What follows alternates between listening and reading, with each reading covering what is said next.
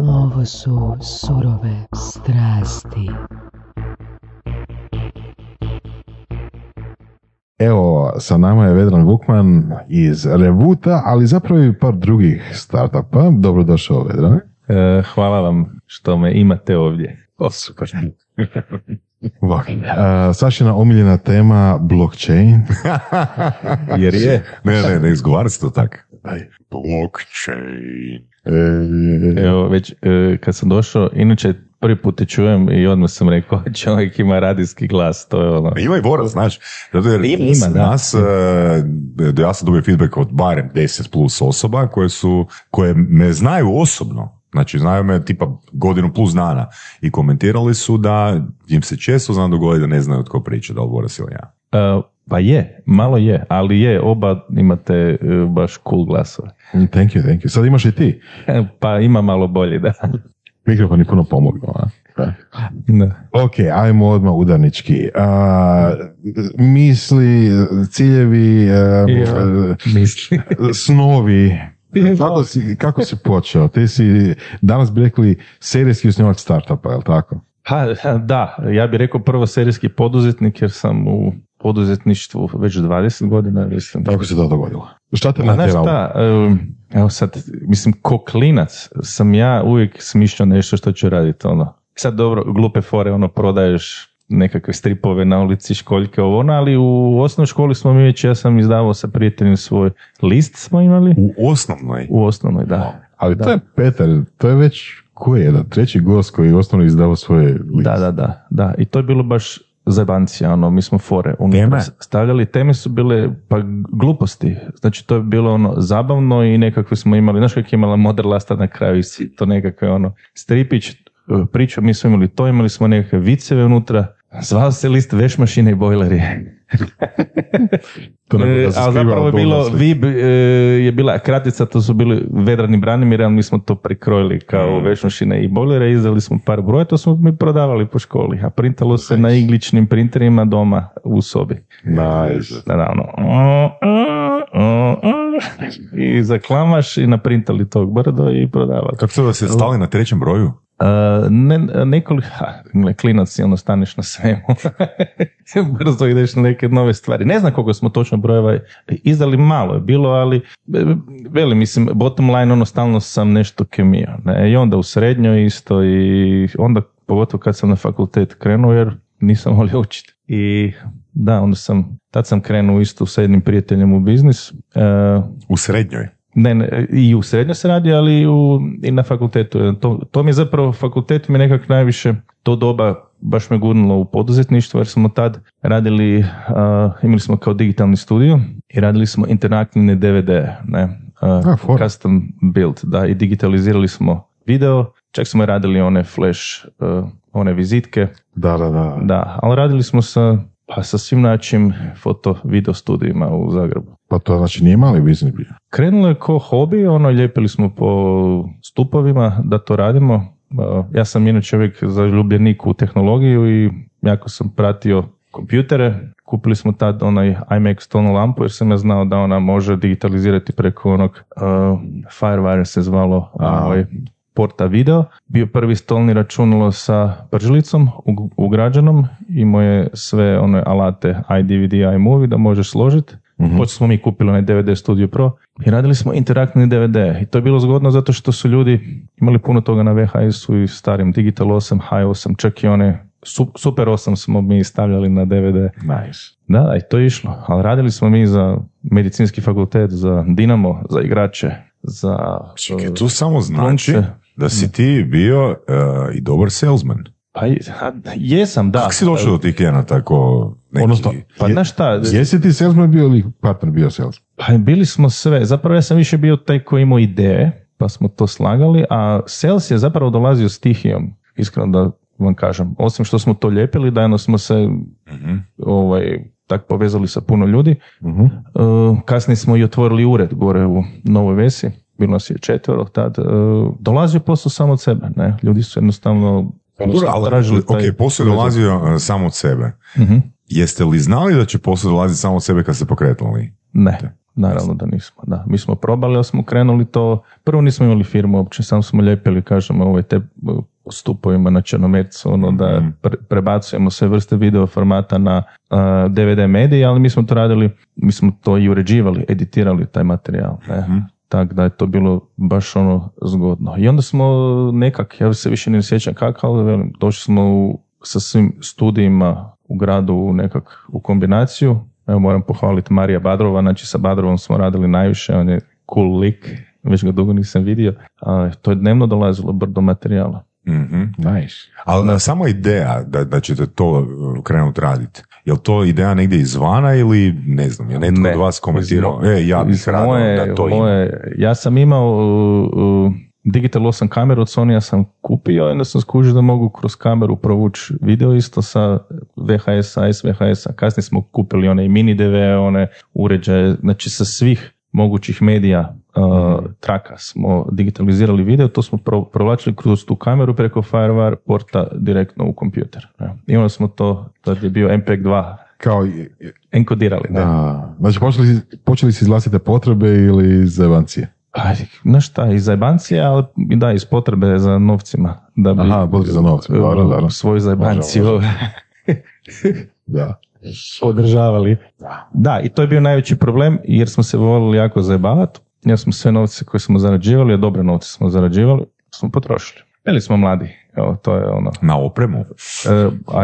Imali smo brutalnu opremu, pazi, taj stroj je bio, znači iMac tada je bio 22.000 kuna. Najjači je bio model. Onda smo kasnije kupili Power Mac, koji je bio 30 i nešto tisuća kuna, to je bilo za stolno računalo, brutalno u to doba. Pazi, to su rane 2000.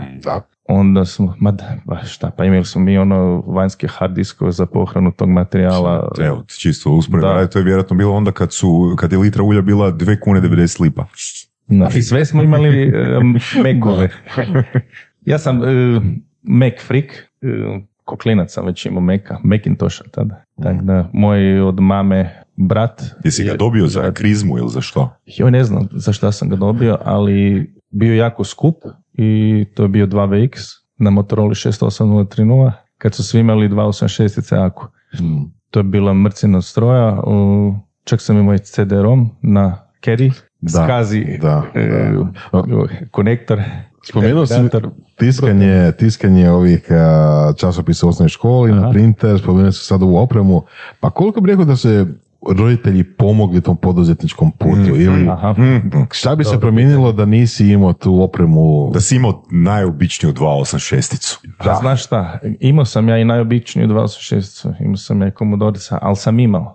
To je isto činjenica.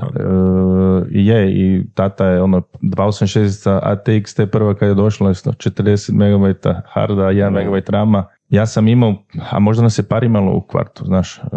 Da, ali tu bi se fakat referirao na ovu knjigu Outliers. Jesi čitao, Vedran, ne? Izvan prosjeka. Ali čuo sam. Koja zapravo govori o tome da kroz gro primjera, da zapravo nisu izvanserijski ljudi ili izvanserijski poduzetnici ili izvanserijski bilo tko doista izvanserijski, nego su se zapravo igrom slučaja našli u okolini koja je zapravo podržavala njihov razvoj. Konkretno, evo, recimo Beatlesi su svirali navodno u nekom berlinskom klubu svojih prvih 10.000 sati. Ili recimo, mislim da mama od Bill Gatesa imala pristup nekom školskom, brutalnom računalu, gdje on, naravno, uvjet je da postoji interes kod pojedinca i da postoje uvjeti. Da. Pa je, ja bi se složio bi se, makar je teško to priznat u nekom trenutku, jer puno put su meni govorili, a lako je tebi, znaš, lako je tebi i biti poduzetnik, jer kao ak nećeš imat... Ne, nije lako, naravno da nije lako. Ne, da. Ali s druge strane ja sam joj govorio da, ali nije lako biti poduzetnik isto i to sve raditi, to bilo brdo problema i posuđivanja novaca kad nemaš, i svašta nešto, uvijek kombinacije. Da. Nije to ni približno kraj priče imati neka početak. Treba izdurati do kraja. Je, ali dobro, imao sam. Da, moram priznat da jesam. Imali su i drugi pa nisu to radili. Jasno, to. Ti si zapravo u Ameriku otišao po edukaciju ili? Ne, trbuhom za kruhom. Da, znači, ali doslovno. Jer ja sam u jednom trenutku prodao svoj stan koji sam imao za dosta novaca, lijep stan. je odlučio ja ću sve uložiti u svoje ideje i to nije baš završilo dobro i u jednom trenutku sam ono baš udario dno jer nisam imao doslovce novaca i još je bilo to drugih stvari nekakvih, ja sam gurao tu te svoje kompanije, projekte lokalno, nije bilo sluha od investitora. Ne, tu po Zagrebu, mislim, kod nas, išao sam ja i puno akceleratora, ja se uvijek volim šaliti da sam najakceleriraniji startup ili ne znam čovjek startupaš u Hrvatskoj jer sam puno akceleratora prošao, nije to ništa išlo i onda prijatelj me pozvao, rekao je, gle, ono, Vedra, ne mogu te više slušati, ako ti sutra, ja ti kupujem kartu, pazi, došao sam u Celje, on kaže, gle, tu ti je karta avionska, tu su ti ključevi stana u San Francisco, a karta je bila možda 2 dana. I rekao, ako ti ne sjedneš na taj avion, ne mi se uopće više javljati. Ja dođem doma, ja kažem mami, kažem obitelji, kažem curi. Rekao si mami, sorry mama, ali ipak se moram nastavljati javljati frendu i želim da se o meni javiš. Da, baš to ne, ono, bilo je grdo. I ja rekao, ja idem. Bio sam u vezi, rekao sam curi isto. I sjeo avion, nisam joj niš novac. $250. I niš došao gore. Kod godina? To je bilo 2017. prvi mjesec. 2017. prvi mjesec. Da. A ja sam još u to doba bio u akceleratoru ABC u Sloveniji sa tim starim startupom. Ne? I potrošili smo novac, mislim, ono normalno, oni su nam nešto se investirali 15.000 eura. Da, lokalne investicije. Ma da, i onda potovali smo stalno iz Zagreba u Ljubljanu, u Ljubljani živjeli, moraš jesti, moraš još u stvari za posao. Ček, daj na malo, please, samo malo, Boras. Znači, ti si toliko vjerovao u svoju ideju ili u ideje da si prodao svoj stan, koji je bio otplaćen skroz, nisi imao kredit na njega. Ne. Dakle, prodao si svoj stan i sve si investirao u svoje ideje. Tako je, da. Okay. Koliko je to novca bilo? Čuj, puno je to novca bilo ukupno. Mislim, to ljudi ne znaju. Koliko je to ideja bilo? Je to bila jedan startup? Ne, više stvari sam ja to radio. Uvijek sam ja nešto radio, ali IT me uvijek... Di je problem tu? Jel si bio presamopouzdan? Dakle, da danas imaš neku ideju koja po tvojim kriterijima je ono potencijalni unicorn, da li bi danas bio spreman napraviti isto 5 godina nakon? Pa, gle, vjerojatno bi, jer je to u meni, ali napravio sam početničku grešku, to je da sam svoj novac išao ulagati u startupe koji su jako rizični. Jer drugi investitori kad investiraju za pretpostaviti da imaju puno novaca, pa je to nešto na što mogu... Imaju ekstra profit. Tako je, da. A ti koji praktički sve svoje ulažeš, to je već malo drugačije. Da, ne znam, teško je to odgovoriti, ali naravno nije... Ok, rekao si da imaš dvoje male djece, je li tako? Da, sad. Da li si je to utjecalo, znači, na tvoj uopće pristup investicijama? Odnosno da te stavimo sad u 2017. godinu, početak, da si tad imao 2 male djece. Da, to je dobro pitanje isto. A teško mi je odgovoriti. Mislim, ja za sebe mislim da se ne ponašam puno drugačije, znaš, ali sad nisam u toj poziciji. Ja i zbog sveg tog svog načina života općenito i kasnije sam sa obitelji, ajmo reći, ne, jer sigurno da sam imao obitelj da bi bilo puno teže putovati okolo, ganjati sve te svoje ideje. Sigurno, da. Ajmo malo pričati, ako hoćeš i možeš, kako to izgleda gurati startup iz Hrvatske, odnosno ovog dijela svijeta, Balkana. Imamo iskustvo, mislim, i ti i ja dovoljno, i sad ne znam koliko ti želiš reći, ali ja želim reći puno toga o tome. Da. Ok, znači recimo, spomenuli smo nešto što zove akcelerator. Ok, pa evo, reci nam svrhu akceleratora, kako to izgleda, što je akcelerator? Kako to izgleda kod nas, kako to izgleda vani? Čuj, da, ja imam jedan specifičan stav oko toga, ja smatram da je to, i već sam rekao, pa me ljudi mrze zbog toga, ja mislim da je to odlična ideja, a realizacija katastrofa. A iz prostog razloga zato što i u većini svega u životu, u većinom toga krivi ljudi su na tim pozicijama koji to vode. To bilo sve super kad bi tam bili super ljudi, ali uglavnom od tih svih ljudi koje sretneš, možda 1-2 čovjeka nađeš koji zbilja vrijedi i koji nešto zna i koji će ti pomoći. Okay. A drugo je sve setup radi sebe. Baš me to zanima, koji je taj drugi profil ljudi? Mislim, mogu ja reći isto svoje mišljenje. Reci.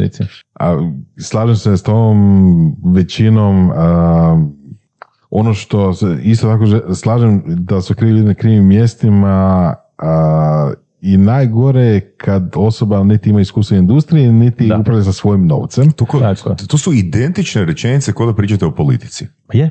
Ne, dobro si rekao. Barem kod nas, ne znam vani, recimo, vani mislim da više se ljudi odnose vode se za novcem. Recimo, prvi akcelerator ili bar prvi razvoj kad je bio ono YC, Y Combinator, jeli, koji je nastao sa idejom da zarađuje novce. Okupili su ljudi, rekli ovako da ćemo startujemo priliku da, ne znam, da dođe do prvih klijenata, da isprobaju svoju ideju i onda ćemo ulagati njima zato da mi zaradimo. Jeli. Ono što ko se nas događa većinom, znači čast jako malim izuzecima, je to da ekipa dolazi tu po političkoj liniji, ne zna šta radi, nema nikakvu niti podlogu, niti edukaciju, niti znanja, niti skillove za tim što rade, dijele novac koji nije njihov. Tako, i to je ključno što si sad rekao. Boli i John za išto. Tako. Sami radi sebe. Postoje i ono što je svrha tih svih akceleratora, da bi oni pokazali da su nešto radili. Da. Pripremajte za taj demo day. Da. Ali to pričamo kod nas i po Balkanu, ili tako? Pa znaš šta, ne. Kako je to iskustvo tamo? Moja iskustva su ti da nije velika razlika isto vani i po Europi, a u Americi... Po Europi znam da nije, isto je koliko nas, ali u Americi. Da, ja sam bio u Dallasu, sam proveo 4 mjeseca tek Wildcatersima, jedan akcelerator, B2B. Je bilo malo, jer učenito si u Americi, pa drugi malo mindset i sve to više, ono sales pristup, ne? Tu toga isto nema, ali nije bilo puno drugačije, znaš. Isto sam kasnije puno čuo priča, kad sam ja već vidio šta tamo ne funkcionira, ja sam takav kad vidim da ne funkcionira, onda se na meni to vidi, ja to pokazujem, pa bude neki otpor, ovo ono, ali ono, ljudi koji su to vodili tamo su isto uzimali lokalnim ljudima novac, trošili ih na svoje svrhe, nisu baš puno pomagali tim startupima i kompanijama, je to mehanizam koji njima funkcionirao, a za sve ostalo bilo je nice to see. Po meni, kako sam sad i proveo u San Francisco isto puno vremena, bio sam po puno tih i hubova i inkubatora, akceleratora. YC 500 Startups su ono top. Makar i to isto sad već malo ide prema dole, zato što YC recimo puno novaca imaju i onda su išli sad već više ono na spray and pray, ono hoće sve što mogu uzeti, pa sad ima puno više tih programa, puno više startupa ulazi u proces. Prije si znao onih 8-10 koji su uzeli već, ono su bili top, investitori su ih čekali nakon dema deja i to je išlo. Ali to je ekipa koja ima iskustva, ne, oni su svi napravili svoje već startupe, biznise, imaju svoje network i oni su točno znali šta rade, ne? I u šta žele uložiti. Tako je. Oni točno najbitnije. Imaju plan, ne ono kad oni za tebe izaberu te zato nešto imaš dobru ideju, nego oni znaju točno šta s tobom mogu. Ne? A 500 Startups je isto to bio, makar je slabiji, a ne znam sad ove. Plug and play je taj ono jako dosta jak, ne ono puno isto uzimaj toga, ali tak. A drugo, ne znam, mislim brdo toga ima, ono, pogotovo po San Francisco, ali... Jel možeš ono, možete objasniti ono razliku između akceleratora i inkubatora? Spomenuo si oba pojma. Ha, teško. Mislim, ok, akcelerator bi trebao biti ono next level, ne? I oni već ulažu neki novac, inkubator obično ne, to je ono za early stage, pa ti ono validiraš neke svoje ideje i... Pa rekao bi nekako da ideja inkubatora da čovjek dođe tamo sa prezentacijom, PowerPointom i oni mi daju, ne znam, eventualno možda ured, eventualno možda, zapravo ne eventualno, nego gotovo sigurno daju nekakvu početnu edukaciju tipa ono kako naplatiti, kako pokrenuti firmu i tako nešto, ta razina. A dok akcelerator već očekuje da imaš nešto, barem... Što barem, znači nešto? Jel nešto znači jedna prodaja? Možda prodaja, ali barem pismo da neko hoće kupiti od tebe. Pismo namjere ili recimo firmu da si otvorio. Pa po definiciji si na dobrom tragu. Tak bi trebalo biti, makar i u akceleratoru su isto dolazili ljudi sa PowerPointom. Ne, nije...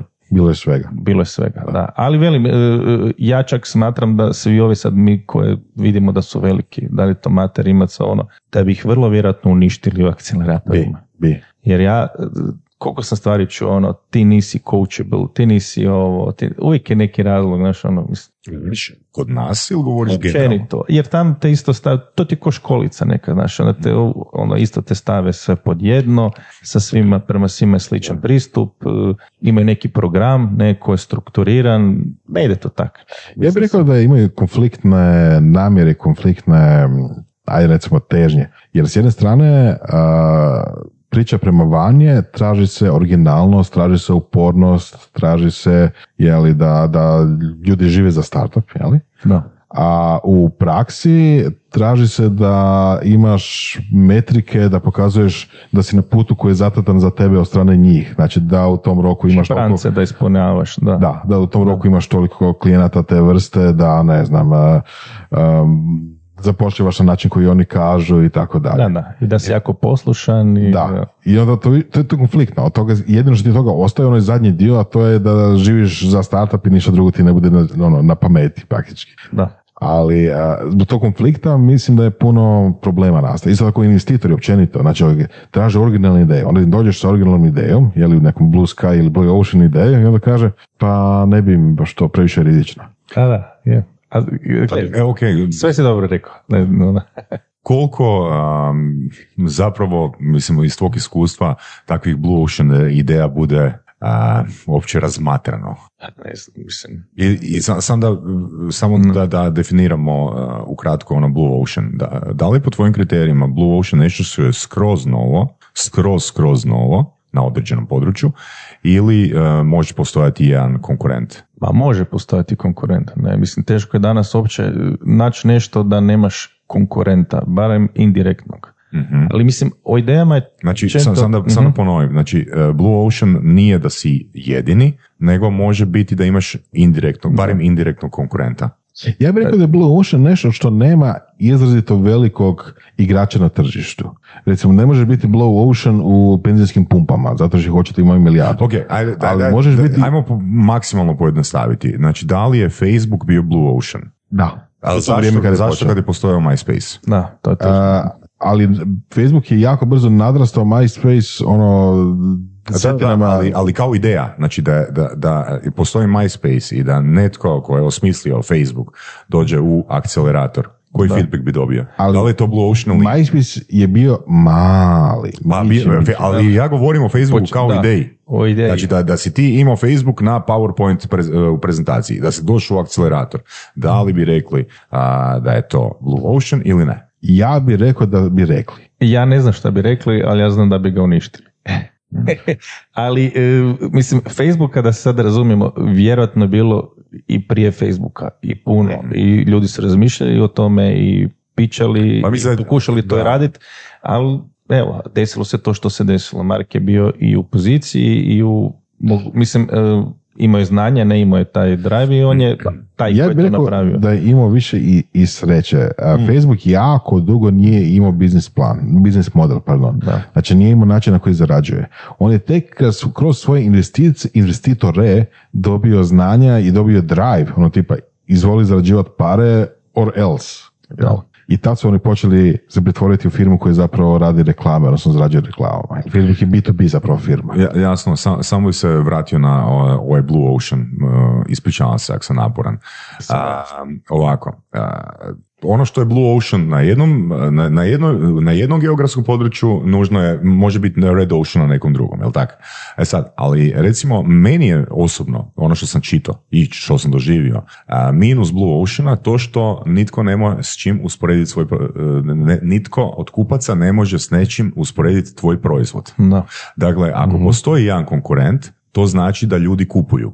Ako govorimo o čistom Blue Oceanu, znači 100% čistom Blue Oceanu, ti nemaš uopće dokaz da bi ljudi to je stile tvrtke, kupile to nešto što ti imaš. I to je možda razlog, ne kažem da je, samo razmišljam na glas, ne. To je možda razlog zbog čega netko, ako dođe sa pure Blue Oceanom u akcelerator, da kažu fuck off. Da, pa mislim, ali ja ne znam da li je uopće to bitna tema, ne, jer... Mislim, ljudi uspijevaju sa svačim, i sa ovakvim idejama, i onakim idejama. Ne, meni je bitna tema, možda nije tebi, možda nije služiteljima, ali meni je bitna tema jer sam ja, kad sam pročitao tu knjigu i sa gro ljudi s kojima smo pričali, glorificira se Blue Ocean. A ne treba... U praksi nije takva situacija. Ma ja mislim da nije u praksi takva situacija, jer ja znam kakvi projekti budu prihvaćeni po tim akceleratorima. Ne? Mislim, YC nije ništa drugačije. Evo ja puno puta kad su se ljudi spremali, mi su svi pričali sa njima, pa su prolazili YC, school, ne. Užasno ti isto znači, sad ti spominješ sreća, sve nekakav splet okolnosti. Kod kog ćeš doći na razgovor? Kak taj dan se ti osjećaš, kak si to ispričao? Znači, totalno random neke stvari i prihvate oni već i nešto što bi ti rekao da, ne znam, gle, tog već ima ili to je bez veze, ne.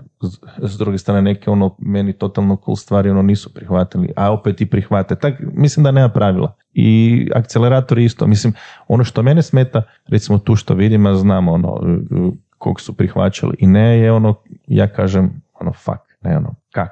Jer ja već znam puno u toj industriji, ono, mislim, znaš, ono, meni nisi dao novac, gledaj, ono, došao sam ti sa brdo papira, zašto bi mi trebao dati novaca, meni si otkanto, ne, a ove primaš. Ali to je tako u životu, ne, mislim, ono, 100 ljudi, 100 čudi i opet kažem, ono, sve to individualno, sve to da, okay. Subjektivno, isto. Mislim, pitanje je za obojicu, da li postoji neka, ne znam, check lista kriterija, ono, da kad netko napravi prezentaciju, aha, da je to. Da kaže, aha, 7 od 10 je zadovoljeno, znači idemo u sljedeći korak. Ili je to i dalje pun kurac, ono subjektivno. No, je li to ono, fakat subjektivno, ono, ova osoba mi ima dobru energiju, čini mi se da je ideja isto nije loša. A sve je individualno, sve subjektivno, nema pravila, znaš, ono, nema, evo. Ono što po meni možda najveća laž je, a to je da neki pokušaju sugerirati da ima pravila. Baš znači, to. Tipa ono, mislim baš da najveća laž od svega, znači ima tih templetova za prezentacije, da. Kojim redoslijedom treba, koje informacije ići van. Znači ne u smislu moraš napisati ova slova i tako dalje, nego je čitaš redoslijed, znači recimo se koja je onaj dek, recimo, i tako nešto, googlajte ako vas zanima, koji kažu, ok, sad ne znam napamet, ali prvo pričajte, ne znam, o tome koliko ste zaradili, pa onda pričajte, ne znam, uvom napamet, sigurno sam nešto... Traction problemi, a problem koji adresirate ide na, ne znam, drugo mjesto, ali uglavnom ima to što ti kažeš check lista, ovako i to je kao idealni slučaj. Da, ali to je tek nulti korak. To je znači, njihova prezentacija. To je njihova prezentacija. To je template po kojoj bi ti trebao raditi svoju prezentaciju. Okay. I onda, ali ono što ti ali ne kažu... Nemaju oni, jel oni imaju template prema kojem čekiraju? Aha, ovo je fajn, ovo nije. Ne bi rekao. Ali opet mislim da to je velika laž. Puno njih kaže da ima. Ali kad gledaš rezultate... Sve zna. Evo, apsolutno si u pravu, skroz. Evo, baš na dobar način ne razmišljaš. Či svi oni kažu da imaju nešto, jer ti pokušavaju nešto prezentirati, onda ti dođeš i onda to ne bude tako i zapravo to je glavni razlog razočarenja. Ne? I masu puta se trudiš dokazati ono i te checkboxove ispunjavati, jer ste ono tak rekli i oni te ono konstantno odbijaju i onda skužiš ono, fuck, mislim, ovo nema smisla. Onda radiš po svome i onda uživaš u procesu, nego... A i na koncu... Da li postoji, znači kako bi bilo jebeno da postoji, ne znam, AI, ono, di ti zapravo spičeš svoju ideju, upišeš i on ti AI izbaci taj lea. Toliko stvari utječe na uspjeh da je to čudo. Ali bi bilo puno objektivnije, da se barem to u tom prvom krugu ovoga počistio. Da, ali baš ta objektivnost bi nekako našao, mislim da nema previše. Nema je uopće, da. A svi se love za to, znaš, jer svi vole opisati procese, stvari, strukturirati nešto, kao i to je sve tako, ali u većini u životu nije.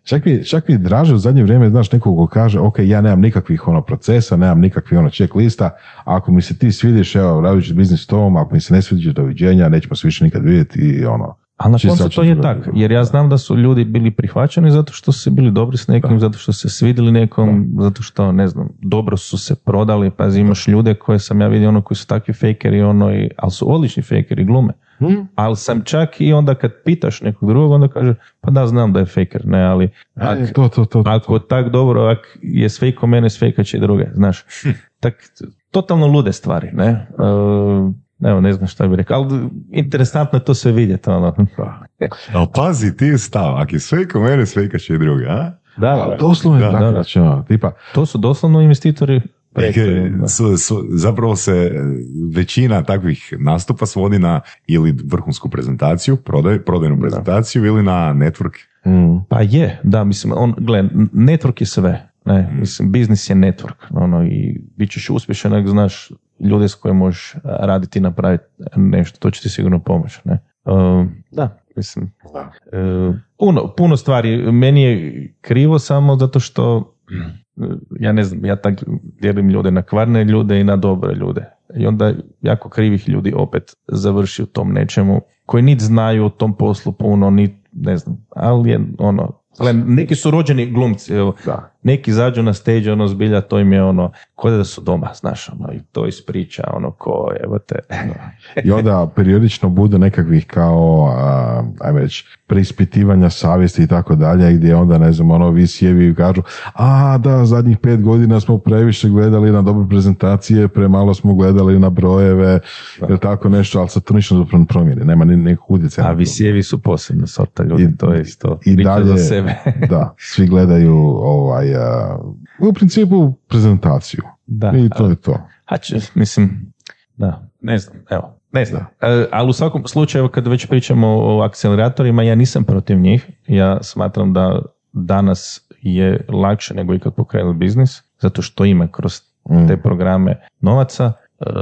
Evo sad i Phil Rouge, ja mislim da daje po 50.000 eura za praktički ono taj start za početak, što nije mali novac. Za prezentaciju? Pa za prezentaciju, jer je oni 20-ak, ja mislim, startupa uzimaju po programu, da. Čak ja mislim, da. A program ide 2 puta godišnje. Da. To je s obzirom na koncentraciju tu nekakvih ideja i startupa jako puno i onda uzimaju i ispod prosječne, ja mislim, barem po meni, startupe, ali opet dobro je to za mlade, jer mogu doći do novaca, onda kroz te, ne znam, poticaje za samozapošljavanje, za novo osnovane firme, može se doći do novaca, i sad su evo i fondovi došli, mislim, to je sve što nije bilo kad sam ja kretao. Da, ali nije puno, ne može puno, gledao sam uvjete za te fondove i tako, to je dosta neprimjenjivo za startupe, ali evo, ajmo nešto drugo.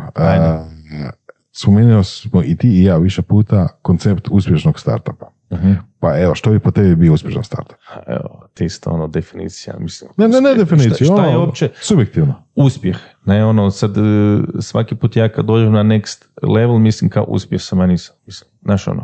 Kriteriji se stalno mijenjaju. Dalje Mate uspio, znaš. Mislim, ja sad ono pratim tu auto industriju već dugo i sve, ja vidim kako te firme i nastaju, i propadaju i sve. Je, naravno, ja smatram da je uspio jer je napravio čuda, ali znaš ono, danas jesi, sutra nisi. Šta je to uspjeh? Ne, ja sam evo bio, kad sam provodio vrijeme u dolini, on sam išao uvijek ono, ja sam to volio onaj Computer History Museum, ne, mislim to je ono praktički groblje uspješnih firmi. Sve velika imena. Ok, zanimljiv način gledanja, da? Da, zapravo mislim ako uspješan startup mora imati rast, a riječ uspjeh je stanje, znači nikad nisi uspješan. Da. Jer ako ti kažeš uspješan sam, prestaješ rast. A jesi, ali da, ako napraviš exit event, ako se prodaš, ako dođeš na IPO, da, onda si uspješan. A ovo, dok ti rezaš, dok ti rasteš i zapošljavaš, mislim, što ono lijepo izgleda izvana, iznutra te kaos. Samo mala disocijacija od ovoga. Kakav si ti s osobnim financijama? Sa osobnim? Mm-hmm. To isto je interesantno pitanje. Dobar jer uvijek je novaca, a loš jer, kako bi to rekao, meni novac nije ono da ga stekam, znaš ono, da sam ko hrčak. Ja uživam taj novac i trošim ga i da li na sebe, da li na prijatelje, da li na posao, da li na investiranje u druge, znaš, nije mi... Čekaj, samo malo, znači investiranje u druge, što to znači? Pa uvijek sam pomagao prije i prijateljima, ono, volio sam, ja recimo volim častiti, ne ono, meni je problem, ja sam znao kad sam izlazio van si staviti u džep novaca koliko mislim da bi trebalo biti u redu, jer sam znao koliko god da stavim da ću se vratiti bez kune doma. I onda tako kad vidim da kad neko pokreće nešto, ako ja mogu pomoć, onda bi investirao, znaš. Ok. Jer velim, mislim, razlog zbog čega te to pitam. Mislim da dosta ljudi ne razumije razliku između financija tvrtke i osobnih financija. I recimo ono, ja kad, da evo, sad sam bio pred mjesec dana doma u Varaždinu i onda me, ne znam, par frendova pitao, koliko ti zarađuješ? A ono što ja zarađujem, ono, ja to vidim kao plaću. Ali njih zanima ono koliko ti zarađuješ. Ili kožite razliku? Znači, a nikad ja nisam imao plaću. Nisi imao plaću? Ne, to, ono, nisam, ne. I mislim, ne znam, uvijek je, znaš, ono, kad sam radio, ono, to je bilo uvijek, stapalo se to, znaš, šta imam osobno i šta ima firma, jer sam puno puta, ono, sam ja firmi davao kad je baš trebalo. Da, to hoću reći, znači, ti kao fizička osoba daješ svoj novac firmi. Tako, i onda neko postavlja pitanje koliko ti zarađuješ. Ti prodaješ svoj stan, znači zarađen sa osobnim financijama, i investiraš u firmu. Da, ali a njihova percepcija je, znači ti uzimaš od firme plaću i još si dodatno isplaćuješ. Da. A zapravo je vrlo često, da. Najčešće obrnuto, ne? Pa najčešće je obrnuto, ali da. Dobro, sad da ne lažem, bilo je situacija kad sam ja bio u San Francisku, mislim trebalo živjeti sve. Ne? Ja sam imao company card i da, gledano, provučeš, ne, mislim ono, trošiš to. Tako da, ali bottom line ono, mislim, ako si ti posvećen tom poslu da ti hoćeš uspjeti u tom, onda ćeš napraviti sve da to uspije. Mm-hmm. Evo, to ti tak. Je li Revuto uspješ? Ne. Ma mislim, gle, u okvirima onog što sam ja postigao prije je, jer smo puno dalje odmakli, ali daleko smo mi još od uspjeha. Ono, dalje je borba stalno i... A sa svim, ne, mislim, tek treba glavne proizvode izbaciti van, tek treba ono... Kako je počela priča o Revuto, s kojom idejom? Interesantno, da. Ovak, znači, da se vratimo, 2017. sam došao u San Francisco, nisam imao novaca i naravno, gledao sam sve načine kako doći do novaca. Ja sam već, čuo sam ja o Bitcoinu prije sve, čak sam htio i investirati 2014. kupiti Bitcoina, ne, pa su me odgovorili moji prijatelji, pametni, jer si lud, ne, ono. I mislim sve što ja radim, ti si lud, to je od brata i od roditelja i od prijatelja. A to je normalno stanje stvari, jel, da? I ču, ja idem tam i vidim ima puno tih. Ja sam ti prvo išao, to se uvijek smijem, ja sam išao po jako puno meetupa zato da bi jeo i pio besplatno. Standardna stvar. Da, u San Francisco tog brdo ima i onda se ti prijaviš to, kužeš i odeš tamo, ono, ima sendviča, pizza, ono, ima piva, ne, ima i vode, ali šta ću vodu pit kad ima besplatne cuge. No. I onda sam dosta toga išao, ono što je bilo vezano za blockchain, a i interesantna je bila priča, već sam par puta ispričao, to što Belabit je imao gore na Twin Peaksu kuću, gdje se okupljala ekipa iz regiona. Znači, to su dolazili Hrvati, Slovenci, svako je došao na par dana radi nečeg u San Francisco, mogao je kod njih iznajmiti krevet ili sobu jer su imali veliku kuću. I vikendom sam ja okupio ekipu, ja sam inače isto tu sa dečkima znao igrati poker po Zagrebu, onda rekao ajmo igrati mi poker gore i onda tak, ja sam bio banka, ja kažem ajmo ono buy in $10, ova ima Venmo, ova ima PayPal, ova svak mi nešto daje, niko nema keša, ne, ova mi je Ethereum nekako nudi, ja rekao kaj ste ludi. I ne, to ti je sad bilo je 8, neki dan sad je 12, ne. Tak su dečki pričali o tome i ja to čujem, ono, slušam, a i predugo sam slušao, znači trebalo mi je zapravo čak 3., 4. mjesec da počnem ulaziti u to. Makar nisam imao puno novaca. Ja sam onda, to je isto fascinantno, znači imao sam ko startup one kredite od cloud computinga koje Perkove dobe startup i ja to frknuo na black marketu i kupovao kripto. Onda sam druge startupe se nekog čuje jer imaš ti toga, gle oni to nisu ništa monetizirali, kak bi ja to rekao. To je bilo onak malo Balkan style, ne, ali čuj, ti krediti su vredili, ti zna, ovi koji su bili u Techstar su dobivali po, ono, 300,000 od Microsofta, Azura, znaš, pa od Google Clouda, ono, isto, 100, 200. Da bi zašto da li koristio 100. Ili ne, ali dobiješ. Pa da, čuj, gle, i onda nekom to treba, znaš, da. A to ti bilo ono, išlo 1 za 10, znači $10,000 si mogao dobiti za paket od $100,000 kredita. Jer neko to plaća, znaš, onda. I onda sam ja to tako ono, kombinirao i počeo kupovati kripto i onda čuj, to išlo ko ludo. Ne, ono, to... Bio si delboj u Americi? Jesam, da. Bio sam uvijek delboj. Da, i onda odjedanput pazi, od ono, nemaš novaca, imaš novaca. Znaš, to ti je ono, preokret. Mislim, često mi se to dešavalo u životu. By the way. Jesi li true believer u kripto? Jesam. Ali sad da ti kažem sad šta je bilo kako sam pokrenuo Revuto. Gle, ja vodim taj biznis, taj viewcam, iskužim plaćam čovječa da vodim taj biznis hrpu pretplata. Znaš, od Shopify-a, pa na Shopify-u Stripe, pa onda naš, Dropbox, DocuSign, MS Office, Adobe, sad da ne nabrajam sve te brdo drugih stvari. I skužim da kak isto snalazim se, plaćam to sa ovom karticom, sa onom karticom, imam Revolut, imam naš privatne, imam od firme, 100 kombinacija i više ne znam kome šta plaćam, a i sranje mi je, znaš, dolazi mi na naplatu, gledaj mi ukine, znaš, Shopify nemam web, ne, ako mi ukine ovo, ne mogu ono, znaš, stalno visim, ne, i tamo u San Francisco sam se upoznao u pivnici jednoj sa Markom Rokunićem, mojim CTO-om, koji je radio za Intuit tada, ne? Za fintech, najveći na svijetu. I ja njemu kažem, Marko, čuj, imam taj problem, plaćam to brdo tih pretplata, nemam nikakvu aplikaciju da mi to sve prati. I volio bi da imam sve na jednom mjestu, da znam s kojom karticom plaćam, da mogu lako svičati te kartice. I Marko priča, jer kako je on radio u Intuitu na QuickBooksu, pa je bio Mint neki isto, to je bio servis za osobne financije, ali nekakav tracking, ne. Mi tak pričamo i on kaže, to ti je super ideja, ja sam o tome isto razmišljao, ne.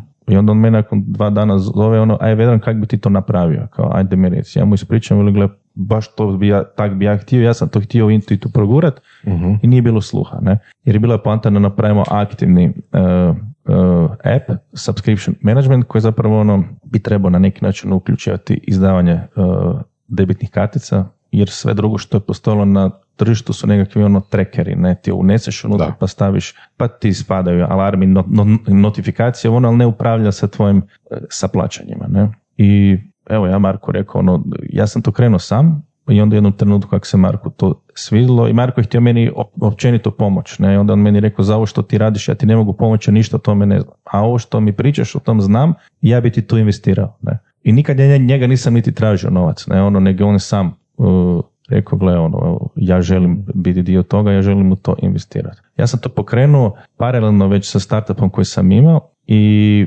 moja ideja, jer je moja želja bila da ja to pokrenem. Ja sam rekao, ja ću napraviti ekipu, jer već sad znam puno ljudi, ja ću nešto svojih novaca uložiti da to krene, znaš, jer sam htio to. Ali nisam se htio još odvojiti od ovoga. Međutim, 2020. je došla ta korona i ja sam se namučio jako ko Isus, ne, da opće taj proizvod izguram i da rezam i nisam uspio rezati. Da, za taj viewcam, za taj hardware, ne. Da. I razočarao sam se u puno stvari i pogotovo kad sam se tu vratio, kad su se tu fondovi otvorili, što sam mislio da će mi ljudi pomoći i investirati, a imao sam klikao sam, znači sve, znači ja sam došao, sam imao 72 stranice isprintanih narudžbi, znači ljudi su kupovali moj uređaj. Znači ja sam to prodavao na web page, što drugi ne rade, znači ja sam uzimao preordere, od toga se financirao i ljudi su baš htjeli taj uređaj. I što je najinteresantnije, kad je došao COVID, kad je sve išlo u toj lockdown, znači da sam ja tad imao taj uređaj, ja bi ubio. Znači jer svi tražili neki, to je bio uređaj koja je kamera bila, je mogo si gore vrtiti aplikacije te koje su biznisima korisne za video conferencing, ali više za taj remote assistance, remote trening, repair i to. Njime je to sve trebalo. I si bio ljut? Naravno, bio sam isfrustiran cijelo vrijeme. Da, vjerojatno se to... Jesi bacao predmete po kući? Nisam, ne, nisam. Mislim da pače, puno puta sam trebao odustati, pa zbog te svog optimizma ja sam uvijek našao razloga, ja ću to još dalje, ali šta se desilo, znači, ja sam imao već sve dogovoreno u Kini i proizvodnju sve i taj assembly line je čekao tih 5 ljudi i sve i ja sam dobio točnu ponudu $800,000, meni je trebalo da je napravim tih 5,000 uređaja, ne, koji sam ja već prodao. Pazi. I onda on to, kad bi to validiralo, jer oni su čekali da to dobe, te uređaje da bi kupili još, znaš, ja sam mogao još više samo tim kupcima koje sam imao prodat, ne, jer mene, ne znam, Rio Tinto mi je došao i kupio mi je, 10 kamera, ali njima treba 100, recimo, ne. Okay. ja bi da tu malo prokopamo, znači ti si imao tih 72 kupca, 5,000 narudžbi ukupno. Imao sam ja više kupaca, 72 stranice. Kak si ti bez novca, znači, došao do tih 5,000 plus narudžbi? Pa ja sam ti, mislim, dobro pitanje, napravio sam web page, ja sam išao okolo po konferencijima i piću sam, čak sam i pobjedio tu na, to bio za Wearable Solutions event u Berlinu, osvojio sam prvo mjesto, tad mi baš krenulo i osvojio sam u Silicon Valley isto taj China Innovation, nešto mobile je bilo, bla, gdje su me slali onda opet u Kinu da se natječem sa, ja sam bio i sa Silicon Valley chaptera prvi da idem sa ostatkom svijeta tamo, ali znaš šta, hardware svima smrdi, i meni je užasno, ali užasno mi je naštetilo fail Google Glassa i su svi koji uopće nisu htjeli dublje ući u to, su rekli, gledaj, je Google failo, zašto ćeš ti uspjeti, a Google Glass je bio drugi proizvod, ja sam ga među prvima koristio i kupio, ja sam vidio da to neće uspjeti i to je bio više VR priča augmented reality, ovo ono, prerano, koja je izašla, onda je u tom spaceu nekak svi su trpali pare, onaj Magic Clip koji je meni ono, ne, opće ne znam što da kažem, kuriš. Imaš par igrača koji ono, ubio taj market. A investitori svi ono kovovce, ne, kak je, ne znam, sad je hit ovo, pa je hit ono, i onda sve idu za tim. Ja ne znam, ono, mislim, puno stvari se tu desilo da ja, meni to ne objašnjam, da ja nisam uspio skupiti $800,000. Čak i da pače, kad sam došao tu, dečki iz Krena su mi rekli, evo Hrvoje Prpić mi je izašao u susret, jer smo se mi već i sprijateljili u San Francisco, on je to pogledao video i vidio je to i već je mene znao, ne znao šta radim i koliko se trudim i sve. Rekli su ono, mi ćemo, evo, mi ti dajemo tu 200-250 tisuća. On je svoj novac isto ponudio neki, ja ne mogu rezati, ne mogu skupiti tih 800. Znači sam htio uzeti njima. Znači jebeš Blue Ocean. Jebeš Blue Ocean, da, jednostavno kad ne ide, znaš. I meni se to sve posložilo, evo velim, ono i došao taj lockdown i ovi meni u Kini kažu, gle, ono, još ćemo te čekati neko vrijeme, a mi imamo backlogs, ovo ono, cijene su tišle gore, druge tvornice nama trpaju, ne, ja sam bio mali, nikakav. Znači ja sam napravio zapravo čuda jer sam ja napravio taj uređaj na Snap Regulu, ne, i zapravo jako mali, ono, tak sam, znači ono, meni su svi rekli, pa kaj to ne možeš napraviti tu ovo, ono, ne, ali to ti doslovce kao da mobitel radiš, ne, ono, jako deep tech, ne, i nemaš to zalemiti doma. Da. I ne samo to, nego i ako ti dođeš do i komponenti i pogotovo te sokne, ono, od Snapdragona koja je ono na sistem, ono čip sve živo gore, ti ga možeš kupiti na Alibabi, ali ne možeš doći do dokumentacije da te pinove izrutaš van, tu ima toliko proprietary stvari, ono, za kameru, za ono, da to samo mogu raditi certificirane tvornice tebi, ne, driver te napisati ovo, ono. Ja sam našao tu jednu tvornicu i to preko lika u San Francisco, ali evo, nisam mogao. Jednostavno nije išlo. Da, ono, dođeš pred Rim, nikak vidjet papu, nikak i sve se nekako posložilo, ja kažem, ono, još sam taj pokrenuo tu Revuto i onda u jednom trenutku sam rekao, naš kaj, vidio sam da ovo ide i stvorila se dobra ekipa. Da nije išao Revuto, bi nastavio raditi na UK-u? Pa dobro pitanje, mislim da bi, da, pa ne bi sigurno odustao. Vjerujem, da. Znači, ajmo naći nešto drugo i onda svičati na nešto drugo što ide. Don't follow your dream, follow the green. Da, ali ja sam ono isto, ono, kad nešto si ono, u tu glavu, onda idem. A bilo mi puno uložiš, znaš, i puno vremena, novaca i truda i znaš da je dobar proizvod. Znaš, ono, kad baš imaš dobar proizvod. Jedan gost je rekao, ok, uspjeli su zato što su bili tvrdoglavi, ali da su failali, isto bi failali zbog tvrdoglavosti. Ali i to znači taj broj opcija koje imamo. Ne? Znači, kad ti imaš 2 opcije, 3 opcije, ti ćeš ono odabrati tamo gdje je ono, veći return. Ali da si imao samo to ono pitanje koje je Voras postavio. Znaš. Ok, i Revuto. Tako je valjda trebalo biti, ne? Samo malo da se vratimo, prije nego se vratimo na Revuto. Da li danas, 2+ godine nakon, još ponekad žališ? Pa sjetim se, da, i uvijek se sjetim ono kak je to dobar proizvod i sve, ali sad, s obzirom šta je... Oprostio si. Jesam, ali sam naučio isto puno stvari jer sam svjestan koliko je to isto taj put težak. Recimo, s ovim tu je puno lakše put. Ja sam rekao, ako ću ikad ići nešto raditi, sad kak imam iskustva, idem napraviti nešto ti je ono entry barijera puno niža, manja. Okay. Još jedno pitanje. Aha. Da si tad imao $830,000 svojih dolara, da li bi sam sebi dao 800,000? Opa, da, sigurno. Okay. Sigurno. Pa, da, mislim. No brainer. Ja vjeruješ u svoju ideju? Pa normalno, dok si već uložio i sve, meni nije bilo bitno od kog, nego meni je bitno da dođem do tih novaca i da to napravim. Jer to bio cilj. No dobro, da, evo, i napravili smo taj Revuto, ali velim, isto kak je to, samo da objasnim. Ja sam kroz taj svoj put Vukem poznao hrpu ljudi. Ne? I ja sam rekao, sad im to napraviti, ali napraviti s ljudima koji mogu sami uložiti u to. Znači, ne da ja moram ići okolo majmunirati i tražiti sa druge ljude, da ono... mi daju novce pa da me još i zafrkavaju, a i drugo, ljude koji su mi nekak da si klikamo, da si plašamo. I evo, tu je tak došao Marko, onda je kasnije došla Josipa Majić, koju sam ja poznao 2016. isto putem Vukema na CES-u. Kad sam bio, i ona se uvijek, jedna od rijetkih koja se uvijek javila, pitala Vedran kak je, jer je bila ona sa Teddy The Guardianom u sličnom problemu, a i ona je trebala tu kameru, ona je prednalučila jedno 20-tak tih kamera jer je radila za Hasbro nešto behavioralne nekakve su podatke skupljali od, ne znam, unpackinga ili korištenja tih igračaka, nešto ovak, jako isto neki zanimljiv high-tech, ali ne znam to ispričat. I ekipa, znači, se smalila. I sad šta je, ja nisam htio biti CEO, znaš, ja sam to pokrenuo sve, a rekao, gle, umoran sam već od toga, da idem okolo, ja ću to sve operativno voditi, posložiti, ja to znam i kužem, je i kripto uvijek bio dio priče, a ne želim biti CEO, ne? I on sam prvo je bilo od Hrvoja, tadašnja cura CEO, Mirjam, i onda sam imao problema s tim jer su se mislili da je to Hrvojev startup, znaš, svi sve znaju u Hrvatskoj, niko ništa ne zna zapravo, ni ne pita.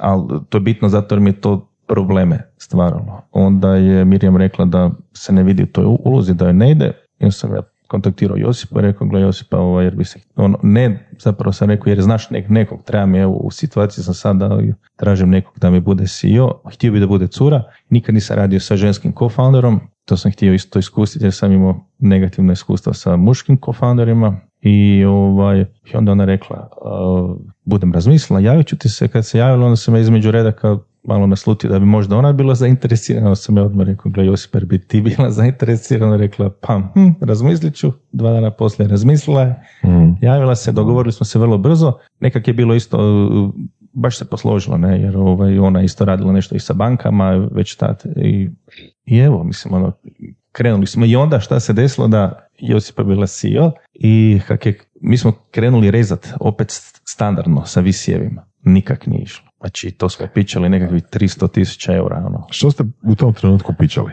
A pičali smo zapravo ono što pičamo sad, ne, da radimo jedan app, super app za menadžiranje pretplata, pomoću kojeg će ljudi na jednostavan način moći kontrolirati, plaćati svoje pretplate, i koji ima kripto dio gdje će moći leverageati kripto i DeFi da zapravo te pretplate plaćaju manje. I poanta cijelog tog epa je da ljudima štedi novac. I sad zašto, mogu kasnije ispričati koliko gubimo novca na pretplatama i šta sve nam rade. Dobro. Ali to je bila glavna ideja, ne? Ok. On je kripto dio, da će plaćati manje. To onda prepostavlja, znači, rast vrijednosti tog nekog coina i tako. Pa da, znači, da, ali ima jako puno tu setupova koje možeš iskoristiti da bi platio nešto manje, da. Jer je kripto tu fascinantan. To je, znaš, sam da je taj koncept limitiranog suplaja coina zapravo je svašta omogućava, otvara vrata, ne, naravno onda uz povećani user base i općenito ljude koji taj coin žele imati ili treba imati, napraviš da ga moraju imati, cijena tom coinu ide gore. To je to, znači user kapitaliziraš base. Na tome. Koliki user base vama treba da budete isplativi? A to je dobro pitanje isto. Nismo sad još skroz sigurni i to ovisi o svim tim incentivima koje imamo i koliko će se primiti. Znači, ono što mi prvo reklamiramo i što nam je jako pomoglo je to taj cashback. Ne? Znači, svaki put kad ćeš ti koristiti Revuto da platiš nešto, ti ćeš dobiti 4% nazad u našem coinu, koje mi onda reklamiramo da će vrijednost tom coinu rast, da bi tih 4% moglo postati 40% ili, kužiš, jako veliki možeš napraviti tu popust. Onda imam odličan referral program gdje ti referaš svoje prijatelje da dođu u Revuto, gdje dobiš one time reward za to, ko kad, ne znam, Revolut preporučiš nekom, on ti da, ne znam, $25-50 sad, koliko ja, mi dajemo svoje coine, ali mi imamo i lifetime reward, a to znači da svaki put kad tvoj prijatelj koristi Revuto da plati nešto, ti dobiš dio od njegovog cashbacka i to jako incentivizira user base. Mi smo kroz to užasno puno korisnika dobili i mi smo morali u jednom trenutku čak zaustaviti taj referral program jer smo dobivali korisnike koji su išli za coinima diljem svijeta, a nama je to bio već postalo opterećenje jer mi zapravo smo znali da možemo sa te virtualne kartice, ajmo reći, koje sad treba izaći van, izdavati samo Europljanima, a i puno nas košta jer smo mi da nam ne bi radili exploit toga sustava, mi smo KYC-ali koristili. Što je skupo. Dobro, za referral smo imali za te van EU, mi smo zvali to Mickey Mouse KYC, koji je bio 50 centi, ali svejedno, puno je to novaca. Kad... Što je KYC? Know your customer. Znači, moraš nešto dat od svojih podataka da bi mi verificirali da si to ti, jer inače za referral mogo bi ti otvoriti 100 email adresa i sam sebe referal. Jasno. Najčešće to bude recimo slika jasno, osobne ili pasušne. Da, je i to iz svega bilo što smo se nagledali, ljudi su i to probali fejkat, ne? Ozbiljno? Da. Je li nekom uspjelo? Pa znaš šta, i je, ali ovaj KYC provideri, by the way, to ne radiš ti, to radiš, opet platiš nekog da ti to rade, imaju baš ono machine learning i sve živo, ono, pa onda detektiraju. Ali bilo je i prošlo je, onda, ali onda smo mi vidjeli i unutar, mi imamo jedan svoj mehanizam koji opet detektiramo da su nam, da neki korisnik pokušava isti sa više akaunta, znaš, ući u Revuto, to vidiš i po uređaju, ID uređaja i par još tih nekakvih mehanizama, ali da, bilo je ludo. I kripto tu, mislim, baš sad ću imati u petak predavanje, inače ne volim predavanja, pričat ću na temu kao kripto, kao user acquisition model. Samo malo, rekao si da si pobjedio na 3 pića, a ne voliš predavanja? Ne volim. Pa neću čak reći da to imam taj stage fright, nego jednostavno ne osjećam se ugodno. Okay. Nisam našao koje je, sad ću ja izaći, sad ću ja pričati ljudima, ne? Ali, da. Ja se vratim na Revuto. Spomenuo si, znači, kad neko nešto plati preko Revuta. Da li se ono to Revuto u tom kontekstu ponaša ili zato što ljudi to znaju, odnosno služatelji to znaju kao recimo Keks ili Erkeš u tom kontekstu ili je nešto treće po redu? Ne, gled, to, mi jesmo fintech proizvod zapravo i tako se reklamiramo, ali mi smo isključivo fokusirani na tu nišu, na pretplate i mi sve unutra, ajmo reći, fičere koje imamo su složeni i čak i cijeli user interface je osvećen tom problemu. Šta se može onda kupiti, odnosno šta se može pretplatiti? Može se pretplatiti na sve. Znači evo, recimo časopis bag. Možeš, ako ima online pretplatu, ako primaju karticu. Znači ono što mi radimo, mi izdajemo debitne kartice koje ti koristiš za predautorizaciju kod tih servis provajdera, mi to tako zovemo. Znači, jedno se virtualnom karticom recimo pretplatiš na bag i... Tako je. I onda kontroliraš, znači imaš tu pretplatu onda u aplikaciji, vidiš točno 24 sata prije nego što će ti doći due date te aplikacije, pita šta želiš, da želiš platiti ili da želiš to snuzati ili odgoditi to plaćanje ili želiš blokirati. Odličan mehanizam za recimo tu sezonalnost, jer ono što, gdje ljudi sve sad gube novac, samo da objasnim. Evo recimo tipičan primjer je Netflix.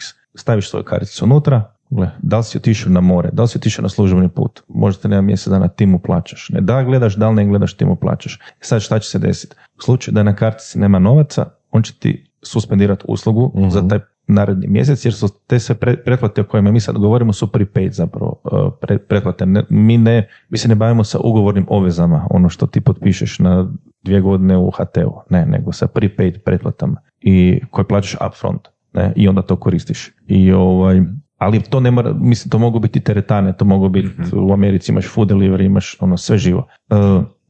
I uglavnom ti možeš sam putem appa kontrolira da li ćeš platiti ili ne. Da li na toj kartici će biti novaca ili neće biti novaca i kad će biti novaca.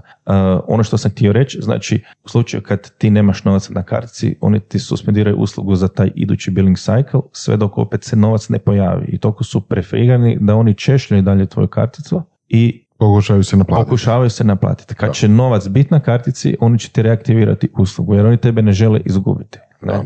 U rijetkim slučajevima će te zbilja deaktivirati account, isprisate ono skroz, ali neće. Ja znam, jer kad sam ja imao i svoj Shopify, sve ja sam imao u Stripe kvačicu da mogu čak koristiti AI, da oni pokušaju se naplatiti kad oni misle da na kartici će biti novac. Da. Kužiš? Ok, recimo, ali sve to za sada može raditi recimo Revolut i drugi provider virtualnih kartica isto, Curve, vjerojatno. I sad viš, to je dobro da si spomenuo. I onda unique selling point. Unique selling point i dalje, gledaj, ti možeš sa Revolutom na neki način kontrolirati to. I ja sam isto koristio Revolut prije da bi zapravo si pomogao i da bi iskoristio, recimo ja sam onaj sakar koji uđe u free trial i ostavi broj kartice i onda uvijek zaboravi se unsubscribe-at na vrijeme. Ali i statistički većina smo mi takvi, ne? I zato taj model funkcionira. Ali ja sam onda otkrio ono walk around, rekao uzet ću kod Revoluta disposable virtualnu karticu i upusat ću unutra. Međutim, to je walk around.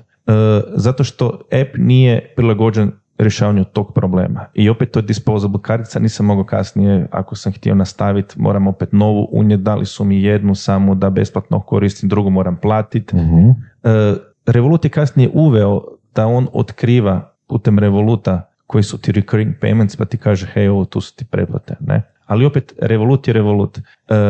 I on je tu stao s tim i on je super app za hrpu stvari. Oni počešljaju, malo skrećaju ovo, malo su skrećali kripto, ne, malo su skrećali dionice, ali oni su neobanka, ne. Oni nisu to što smo mi, a mi sve mehanizme koje unutra imamo i plus kripto smo napravili da zapravo ti štediš novac. Sad, velim, štediš najviše kroz taj cashback, onda kroz referral program, ali mi imamo toliko drugih cool stvari unutra koje namjeravamo napraviti da je to kužiš čudo. Recimo to, pa poput recimo evo, kupi naš token i stejka ga, mi ćemo ti reći, mi znamo, mi ćemo vidjeti koliko ti mjesečno trošiš na pretplate, koliki ti to iznos i mi ćemo reći, hej, moraš kupiti toliko naših tokena, zaključiti ih na 12 mjeseci da ti mjesečni yield ili ta kamata, kako mi to kažemo, ti otplaćuje, da ti pokriva troškove pretplate. To je recimo zanimljiv koncept. Mm-hmm. Znači, čisto da slušateljima metaforički to malo preradim. To je bilo kao recimo da imaš pretplatu, ajmo reći opet na bug, ali onda kupiješ Bitcoin, očekivano da će Bitcoin rasti svaki mjesec taman toliko da od kamate pokriješ pretplatu za bug. Pa sad, to nije samo rast, ne.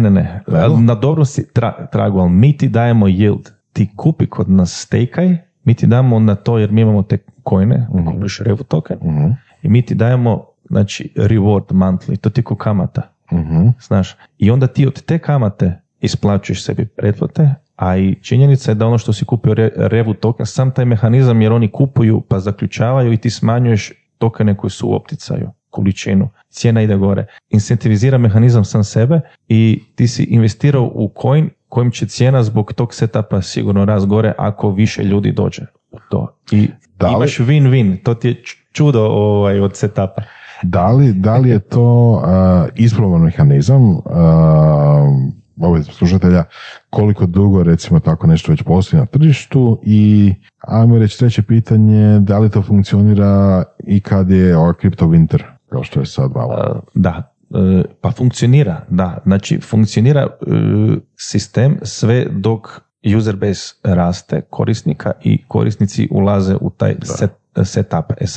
Neki bi rekli da to sliči piramidalnoj šemi. Sad sam dao da ću to reći.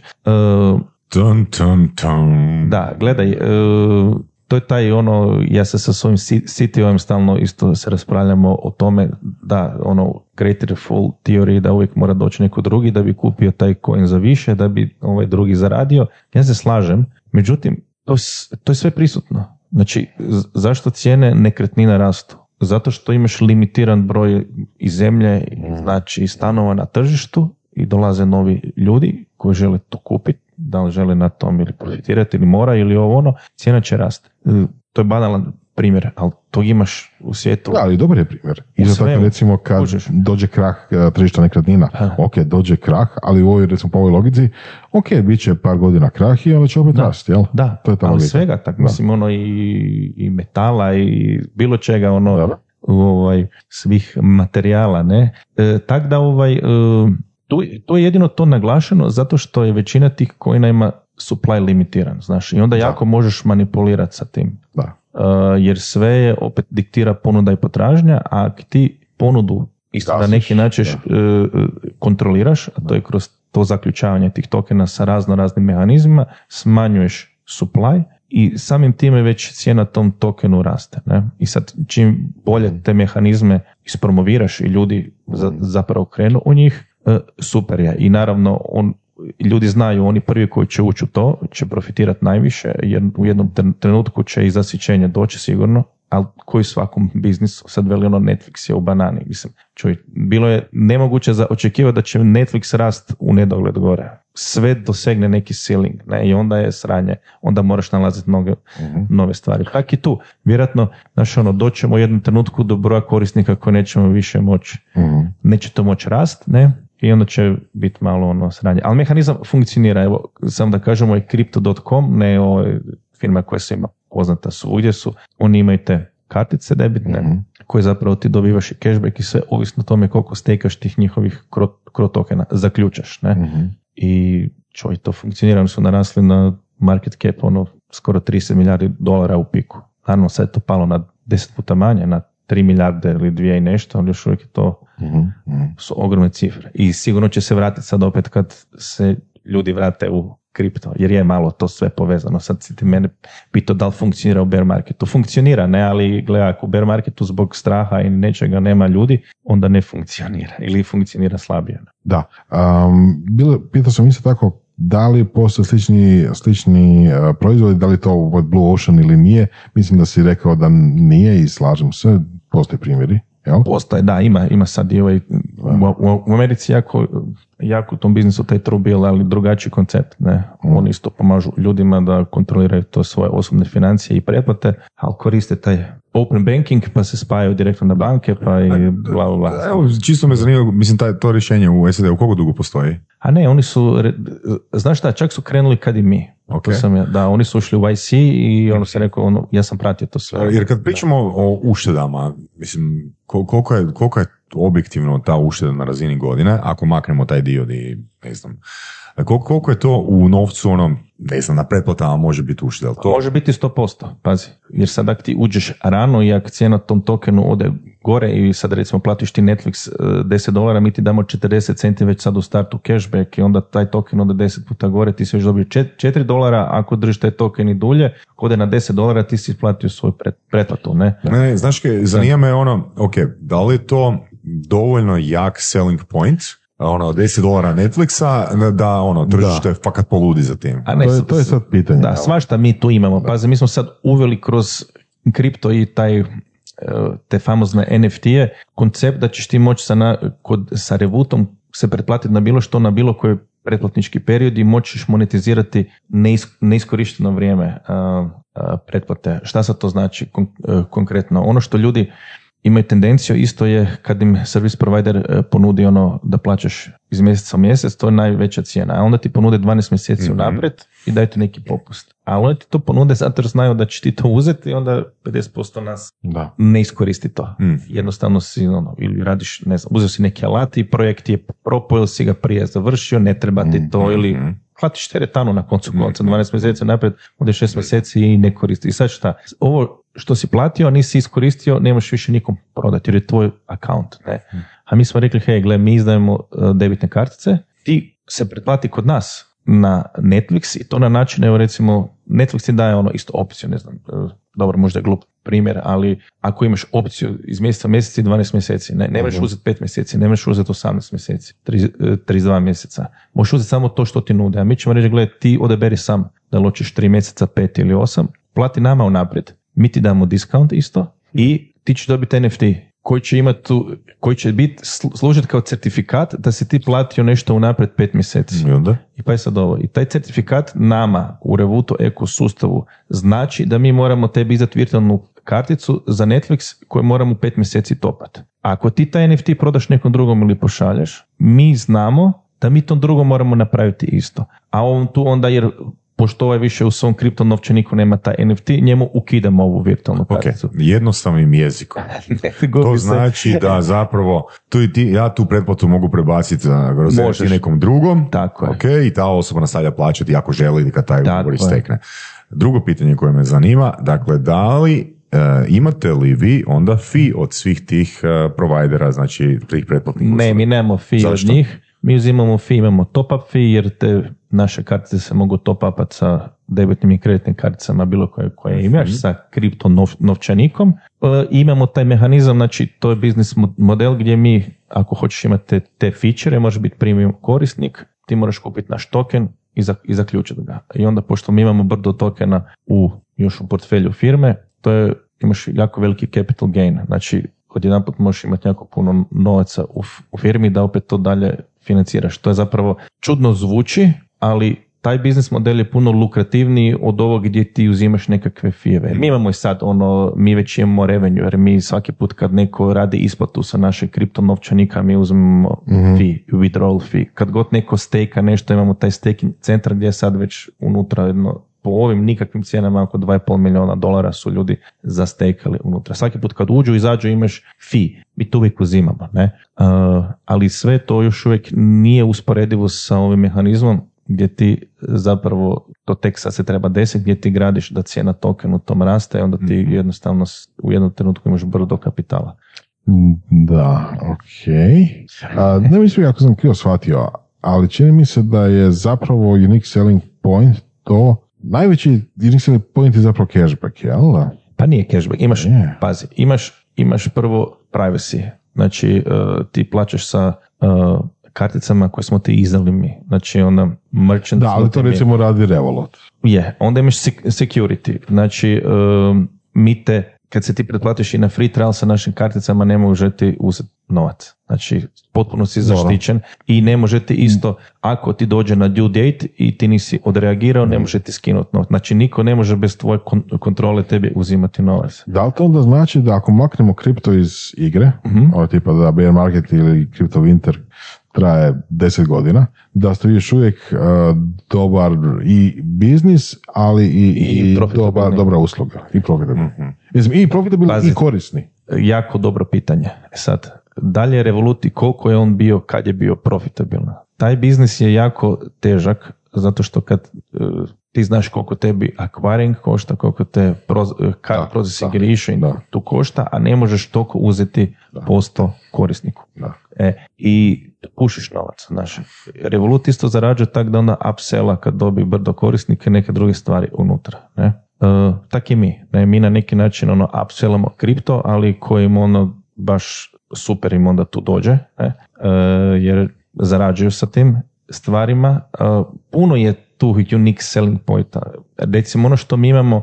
Ali da izvadiš kripto van iz tog biznisa? Pa ne, imaš evo taj snoozing, ne? Znači mi recimo, to ti mehanizam odličan je šta se dešava. To sam ja imao problema. Kad se ti pretplatiš sa nečim, sa jednom karticom na više service providera, imaš uvijek taj due date kad nešto moraš platiti. I onda ti ide first come, first serve. I šta ti se može desiti? Ti imaš recimo Dropbox koji ti dolazi danas, a Netflix sutra. I imaš samo $10, a i Dropbox i Netflix ti $10. I sad Dropbox ti uzme danas novce jer je došao due date i ti nemaš sutra za Netflix. Ali znaš da, ali šta je poanta? Dropbox ti daje grace period da ne platiš još mjesec dana i neće ti ukinuti uslugu. A Netflix čim mu ne platiš prvi dan, odmah će ti suspendirati. Sa nama, kod nas, ti možeš taj cash flow kontrolirati. Znači, to nema Revoluta. Ali ako vi zabranite karticu, ako vi deklinate transakciju da se plati Netflixu ili Dropboxu ili bilo kome, a to je deklinirana transakcija, svejedno da li to od vaše kartice ili od moje banke. Istina je, ali ti nemaš kontrolirati kako ćeš ti deklinati od svoje banke.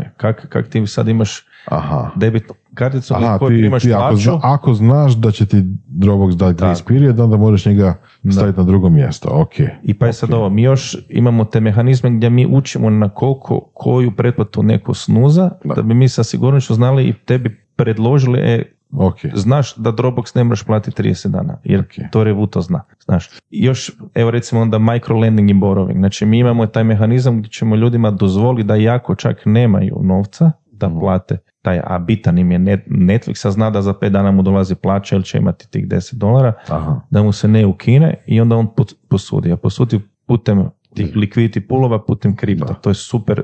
Kripto tu sjeda ko ono budali šamar, zato što takve stvari su preregulirane u tradicionalnom financijskom svijetu i ti to ne možeš sam tako raditi. Znači da izbjegnete, drugim riječima, da budete banka, odnosno da budete kreditna ustanova. Na neki način. Na neki način, to se radi preko kripta, znači efektivno osoba na tehničkoj razini posudi od likviditi pula, što si rekao, znači posudi kripto, pretvori kripto u cash, to ide u backendu, plati se pretplata i on mora vratiti sa fijem, ali poanta je tome da tu likvidnost daju drugi, znači drugi koji imaju novac mogu staviti novac u taj pool da bi mjesečno zaradili 4%. Vedrane, dakle krajnji korisnik Revuta su siromašni. Tako ispada. Da, dobro, mislim naša ciljana skupina je mladi ljudi, ne?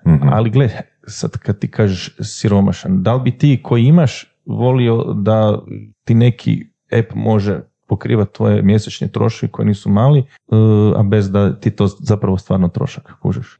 Ne, hoću reći sve što si nabrojao, ono je Voras je postavio pitanje koji je unique selling point, ne? Ne? Koliko sad imate? Prošli ste 2,5 milijuna korisnika? Ne, to je bilo sign upova, to ćemo waiting listu, mi imamo oko 360,000 korisnika registriranih. I mi, mislim... Jer hoću reći ono što ti, mislim, te opcije pretplate, sve je to super. I ono, sad je pitanje, zašto sam rekao siromašni? Ne zato što, ne znam, ajde da se pokušam malo bolje objasniti. Te to nebitno ćeš reći, jel da... Sad, da li je $20, da li imam nešto na kartici ili nemam nešto na kartici, ono, meni to osobno nije sad bitno. Ne? Naravno da me zasmeta kad nisam mjesec dana gledao Netflix ili HBO i dođe mi druga pretplata, to je ono, iznimna situacija, fuck, ono, koristim, plaćam neku uslugu, bez obzira da li je ona 20 kuna ili 100 kuna. Za pečetak neki nisi koristio, platio si, ne? Ali recimo sada ja imam te opcije, sad da li ću nešto prebaciti za 5 dana ili tak dalje, meni je to selling point, ok? Ne nužno tim riječima, ako ste siromašni, treba vam Revuto, nego ono, fakat, ako morate izvagati što ćete prije platiti, mm-hmm. to mi je selling point, tu mi onda koristi Revuto. Je, ali pa sad si zapravo naći jednu dobru temu. Pitanje je ko je kupac ili korisnik toga. I sad šta je? Iz perspektive nas tu, gdje ti još uvijek ne osjećaš taj pain koji sam ja osjetio u San Francisco, ti ne razmišljaš tako. To će doći, jer subscription business model kao biznis raste 100% iz godine u godinu. Znači, kužiš me, ti ćeš... Ali ti si rekao, sam da još jednu stvar kažem. Znači, ti si rekao ono, Netflix, često puta si spominjao Netflix. Zato jer je ljudima to... Znam, ali nešto drugo hoću reći. Znači, mislim, možda glupa rečenica, ali Jim Rohn, jedan od motivacijskih govornika, znao reći ono, jel to Ziegler ili Rohn, nije bitno, kao bogati ljudi imaju knjižnice, velike knjižnice, a siromašni ljudi imaju velike televizore. Mm-hmm. Poanta toga je ono, danas ono, siromašni ljudi troše svoj novac na Netflix, okay? Mm-hmm. Bogati ne troše novac na Netflix, odnosno čak i da troše novac na Netflix, ono nije im ključan kriterij da im dođe neki podsjetnik, ono hoćete produžiti uslugu Netflixa ili ne. Zato sam to rekao. Pa, razumijem te u kom smjeru ideš. Mislim, puno stvari tu se još treba validirati, ne, zato evo sad kad ste vi pitali da smo mi uspjeli. Mi tek sad trebamo te virtualne kartice početi izdavati, mi smo sad izdali subscription management servis, mi vidimo da ljudi dodaju pretplate unutra i mi punimo tu bazu svoju, to jako lijepo ide, mi ćemo još, pazi ono, sveti gral je kako natjerati korisnika da koristi tvoj proizvod. Zato opet velim kripto je tu super, mi možemo kroz te rewarde incentivizirati da oni uzmu te kartice i na koncu ih zamijene sa, ono, kod Netflixa sa našom. To je ono, tu kad ih dobijemo, to je to, ne? To je onaj step koji trebamo raditi. A onda ćemo vidjeti, ne, mislim... Da. Ok, šta ide, šta ne ide. Da postoji exit ono strategija? Pa čuj, da, postoji exit strategija, pogotovo za mene, ono... Već sam dugo u tim startupima i sve ono htio bi napraviti nešto veliko i značajno da ono ne moram cijeli život raditi to i dalje, što znači da htjeli bi se prodati. Da. Volili bi se prodati da budemo dovoljno veliki. Da, evo to. Da. Ovo što spominjali sam će sad idete van kartice, subscription management i van i tako dalje, a vezano za naše, ono što smo pričali prije razgovor o startupima, znači vi sada to možete raditi zato što ste dobili investiciju. Pa prodali smo te tokene, da. Mi sad isto rejzamo. Znači, do sada ste se rejzali samo sa tokenima ili... Kriptom, da. Kriptom. Da, ali nama sad imamo te probleme, imamo kripto, nemamo keša, mi smo fintech koji je reguliran, mi imamo... Evo to je rekao Hrvoje iz Air Cash-a, da su oni jedini nisu, mi imamo elektroni money institution license, ne, preko Bank of Lithuania, koju smo isto godinu dana smo to ganjali. Mi smo compliant da izdajemo te kartice u EU i UK. I ajmo malo se vratiti na ovaj to dio. Reizanje, znači bilo kripta, je li to bio ICO? Kako ICO, je to išlo? Znači, da li se danas uopće može više reizati na taj način kao što je nekad bilo? Kako je to kod vas išlo? Da li ste se sami radili, da li ste hajrali neku agenciju da trebali umjesto vas? Sami smo radili, to sam sve ja gurao i to je bilo dosta otpora od jednog dijela ekipe. Evo, to moram se zahvaliti Marku isto koji je vjerovao mene, on je rekao da zna, da vjeruje mene da ja znam šta radim i krenuli smo u tom smjeru jer u tom trenutku je bio veliki preokret, zaokret, prestati rezati od klasičnih visijeva i ići u ICO, ne? Jer ICO je isto rizičan. Mi nismo znali kako ćemo mi uspjeti i onda pogotovo zato što su mi dali veliki rejz. Sada kažem, znači ICO je initial coin offering, u principu prodaja tih virtualnih tokena na kriptu za cash. Kripto za kripto, da, jer kad radiš to za cash, onda to implicira neke druge stvari. To je taxable event. Znači, mi smo prodavali svoje tokene koje smo mi rekli bit će cijena ta i ta u tim rundama za Cardano token za ADO, koji smo mi kasnije onda pretvorili u stablecoin da bi očuvali vrijednosti i financirali se. Ok, ajmo malo što je svaki taj korak. Znači, ok, šta je Cardano, šta je ADA coin, šta je stablecoin? Da. Pa Cardano je zapravo infrastrukturalni taj L1 blockchain na kom zapravo ti možeš, to se zove mintat, ali isprintat svoj token. Koji je zapravo onda i na čemu ti gradiš nekakav svoj biznis.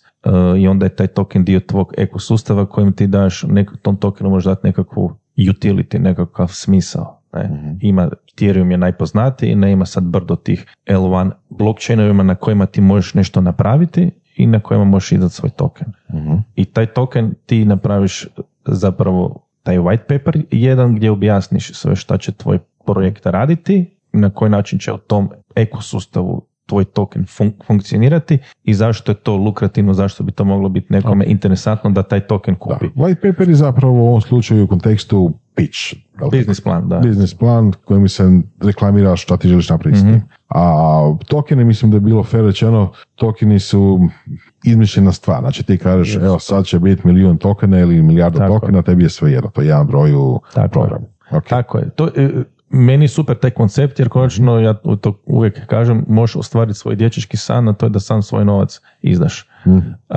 I u neograničenoj količini. Sad je samo pitanje da li ćeš ti na neki način uspjeti uvjeriti druge da to vrijedi i koliko to vrijedi. I to je sa sljedeći korak. Znači kako ste došli do ljudi koji će kupiti vaš token? Još jedno odlično pitanje, znači prije svega ja smatram da smo imali taj biznis plan i taj app s kojim su se ljudi mogli poistovjetiti, taj problem. Znači imali ste već epo u trenutku ICO-a? Imali smo web stranicu, nismo imali aplikaciju, ali ono što smo pičali, ljudima je bilo ono probavljivo, lako. Vidjeli smo da su se zapalili za to. Drugo, moram priznati, mislim da smo u dobrom trenutku napravili ICO i odabrali smo dobar blockchain.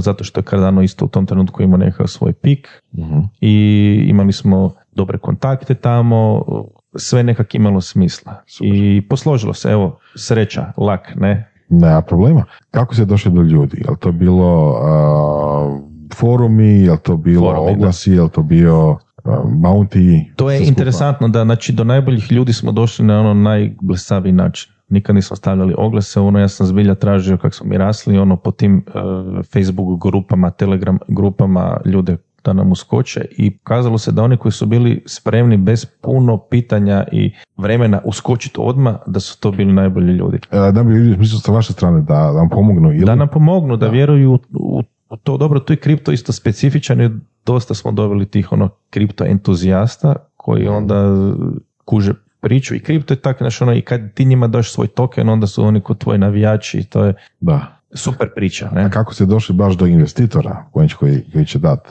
Pa da, mi smo imali tu privatnu rundu i interesantno da u toj privatnoj rundi su sve bili retail investitori. Ne? Pojedinačno nismo imali isto niti kripto visjeve, što opet na neki način mislim dobro ovim drugima sjelo, jer i kripto visijevi im nose svoje negativne strane sa sobom, a to je da traže tokene po jako povoljnim uvjetima, nema lock-up perioda, mogu dampat kad se njima svidi, pa to ruši cijenu i sad da ne idemo u detalje. Znači baš smo ono community driven. Kako se sastavlja taj community? Čuj, nismo imali imali smo plan, ali smo krenuli doslovce od nule. I to je bilo sve na horuk. Mi nismo imali novaca da puno bacamo u marketing i onda smo rekli ono što imamo, ajmo mi to sažeti ono na kratko i puno kontenta smo izbacivali van jako. U kriptu se pokazalo da je to ono više i više. Gdje van? Po društvenim kanalima, po Telegramima, Discordu, Twitteru isto i to je raslo. Ne? Naravno, tu imaš podcaste, tu imaš AME, to je ono poznato Ask Me Anything event gdje po raznim drugim grupama se ti predstavljaš i onda opet njima kažeš ako dođete kod mene dobit ćete neki reward ovo ono. Kripto je jako onak zapaljiv, ne? Jer imaš te tokene koje si stvorio iz ničega i možeš, to su ti takozvani airdropovi, ti referali i reward i sve to airdrop jer ti nešto daješ. To je kod da ekvivalentno kod da otvoriš firmu i sad ti daješ stalno ljudima udio u toj firmi da oni koriste, ajmo reći, tvoj malo, proizvod, ne? Svako dobije po nekoliko. Da, svako dobi nešto, ne? Da. Koji su recimo najuspješniji načini, kanali na koji su dolazili do investitora? Da li su to bili ono ti AML-ovi, odnosno jak se Ask Me Anything, da li su to bili Telegram grupe, koji su bili najučinkovitiji? Ne znam, teško je kvantificirati isto kad i o marketingu, no mi smo dosta, odmah kako smo dobili neki novac u početku, odmah smo ubacivali u marketing, mi smo imali jednu agenciju iz Hrvatske, 404, i ono, odlični su bili, koji su lokalno to ono, boostali jednu kripto agenciju, i teško je meni je bilo isto kad su mi uspješan ICO napravili, onda su me puno puta ljudi pitali kak ste, ono, koja je to formula. I ja nisam imao ono točan odgovor. Ja ga dan danas nemam, makar sam sve više siguran jer su neki drugi izlazili kasnije. Ok, možda sa nešto lošijom pripremom, ali tajming je vrlo bitan, znaš. Konačno sam se našao u pravom mjestu u pravo vrijeme, evo to ću ti reći. Znači, baš smo ga pogodili. Ono. Da. I sad je nevjerojatno, znaš, ono, jer tam prije ono, napraviš sve i trudiš se i ne ide, aha, i onda tu ti sve sjedne. Ja, to sam te baš htio pitati, znači da je 2018. godina i da imaš ta dva projekta, na koje bi se kladio? Ne znam, sa današnjim znanjem opet bi se kladio na Revuto, znaš, jer je puno lakše i puno je veći upside, skalabilnije je i sve. Mislim, pazi, hardware je meni cool, ja ga volim, ja volim te gadgete, opipljivo je ono, to je meni seksi, znaš, ono. Ali ovo je fintech, ovo je lova, ovo, znaš, ono, to raste, ono, uopće ne znaš zakaj raste nekad, kužiš, samo ide, ono, možeš doći, znaš, ono, tam se muči za $10,000, $20,000, tu od jedan put, ono, ko Monopoly, gled, daj ovo, daj ono, čudo. Da. Što misliš o trenutnom kriptomarketu? Pa što mislim? Ništa ne mislim. Mislim da je kripto budućnost, da toliko toga se razvija, da je to neizbježno, da je to... Da. Koji dijelovi kripta ti se čine da su najperspektivniji? Da li je to ono doslovno kripto as a payment, kripto as value storage, kripto as fintech? A sad sve ti to povezano, ne, ono i value storage i ono, ja samo mi se mijenja mišljenje, kuš sad tu su filozofske rasprave. Ja mislim da Bitcoin neće biti ono što su svi mislili, ono maksimalisti, da će njemu dominacija pada, usability mu je slab, puno drugih naprednih kriptovaluta dolazi van, projekata koji zbilja rade nešto ono meaningful, i ljudi će investirati u to. Bitcoin će uvijek ostati tu i bit će store of value, ali druge kriptovalute su isto store of value na neki način.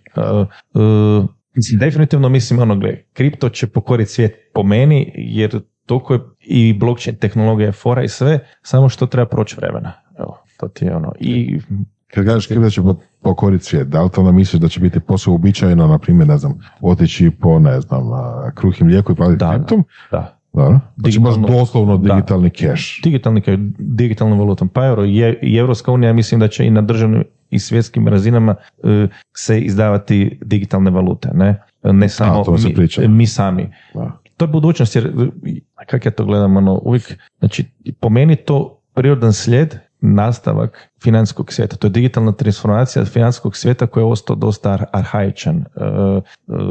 Banke su spore, neefikasne, čak izdavanje tih kredita i tih financijskih instrumenti. Pazi, šta je smart contract? Sve isto koje prije, samo što je to sad sve u kodu upisano i egzekuta se odmah kad se neki, kako se kaže, parametri dese, ne? A ti imaš tamo solemniziraj mi ugovor, pa javni bilježnik pak ne mogu vratiti, moram ići na sud, pa me tuži, gled, tu te likvidira odmah, bam, bam, bam, gotov si.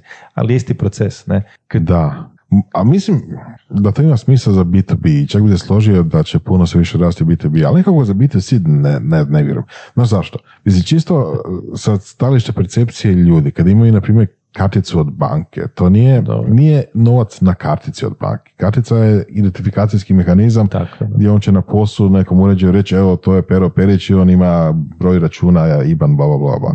Ali novac pod navodnicima je opet pod navodnicima u banci. Ja, to sad je kripta. Novac je doslovno taj ključ koji ti može biti na mobitelu, koji ti može biti na kartici, može biti gdje god hoćeš, i ako to izgubiš, gotov si. I ako ti neko ukrade, gotov si. Znači, malo je drugačija to percepcija. Isto tako, mora se raditi doslovno kerefeke, moraju se raditi zaobilazni načini da se napravi povrat novca, odnosno revrtanje transakcija. Znači, to uopće nije native osobina blockchaina, mora se baš namjerno i potruditi se da se tako nešto napravi. Ima tu puno stvari koje ljudi trenutno očekuju od takvog sustava, koji još ni približno nisu tu. Pa nisu približno tu, ali se ne bi složio da je to sve nešto nemoguće. Gle, ovo tu i kad imaš karticu, pa izgubiš karticu, pa Mislim, a ovo tu ti je sve na blockchainu. Znači, to, da, ali ako izgubiš ključ, izgubiš si ključ. Ali ako ćeš se vratiti na karticu, ako će kartica biti samo ID mehanizam za tvoj novac koji je negdje treći, to je onda zapravo ono što ja mislim da će se dogoditi. Mislim da će se dogoditi to da će banke možda međusobno koristiti nekako blockchain, ali da retail, B2C stvar, da ako se transformira u blockchain, neće se koristiti prednosti blockchaina na toj razini uopće. Dakle, šta je ono, znači korisniku je bitno samo da je nešto jednostavno, da. Ne? I da ima koristi. Ono, da li je to blockchain, da li je to ovo, da li je to ono, mislim, to je svejedno. I to se isto lomi sa kripto ekipom jer oni misle kak su bitni jako ak nešto isprogramiraju, a da je to na blockchain. Uopće nije. Nije, tako je. E sad šta je? Kripto sam po sebi donosi te predivne stvari, brdo tokena pa mehanizama, i taj DeFi, ne, kak je to stavljeno unutra i ti možeš svoja sredstva sad gurnuti u neki protokol koji ne znaš di je opće, ni nebitno je, ali možeš. I to je ono što ljudi žele i vole, i tu slobodu, ne, i mogućnosti, ne. E sad, on će doći sa mobitelom, tam će biti nekakav post koji prima ovaj kripto, odskenirat će QR kod, to će odmah otići i platit će.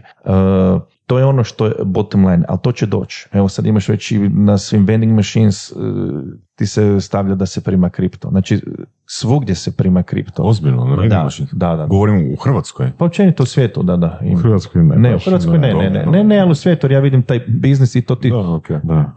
I to ti dolaze, ali ono što isto vidim, mlađarija, klinci, ja imam nečake. Kuš, oni ti u osnovnoj školi pričaju kripto. Sve ono, pa da li mogu majnati pa skupljati si nekakve tokenčiće, ovo ono simo tamo. Da, oni su generacija koja je odrasla s tim. To je I eventualno ta generacija će možda imati koristi. A gle, eventualno, znaš kako ja to gledam, svijet, gledaš kam svijet ide, gledaš mlade. Jer stari mi odlazimo, tu je budućnost. Kuš, a ti viš da mladi ne voze aute, onda kuš, kaj se u tom biznisu, jer nebo se vratilo. Kužiš mi. Ovo mi je zapravo druga najmanje dosadna tema koju smo razradili u blockchainu.